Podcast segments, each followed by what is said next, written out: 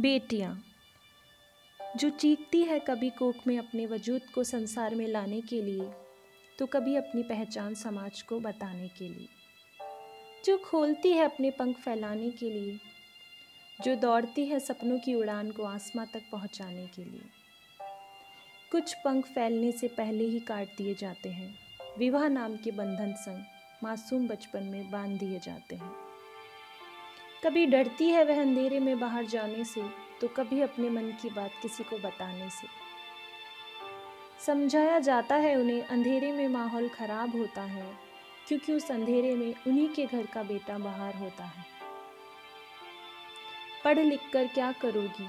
आगे जाकर तो चूल्हा चौका ही करोगी। आज भी इन्हीं बातों से उनके हौसलों को दबाया जाता है। उन्हें उन्हीं की नज़रों में गिराया जाता है।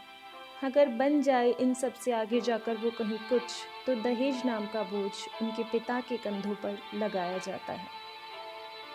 बेटियाँ बोझ है, शायद इसीलिए कहा जाता है, क्योंकि बेटों को बेचने का धंधा आज भी चलाया जाता है।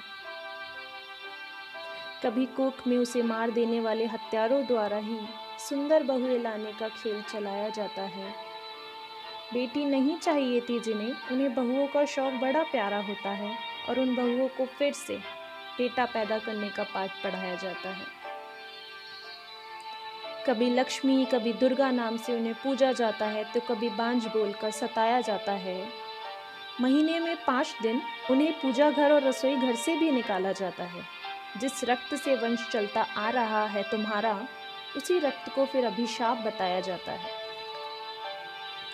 देती है जन्म जिसे नौ महीने कोख में रखकर। उस औलाद के साथ भी उसके बाप का नाम लगाया जाता है। कभी बैठो उसके पास और झांको उसके भीतर। वो लाखों सैलाबों में जीती है, क्योंकि वो बेटी है। वो बेटी है, वो बेटी है।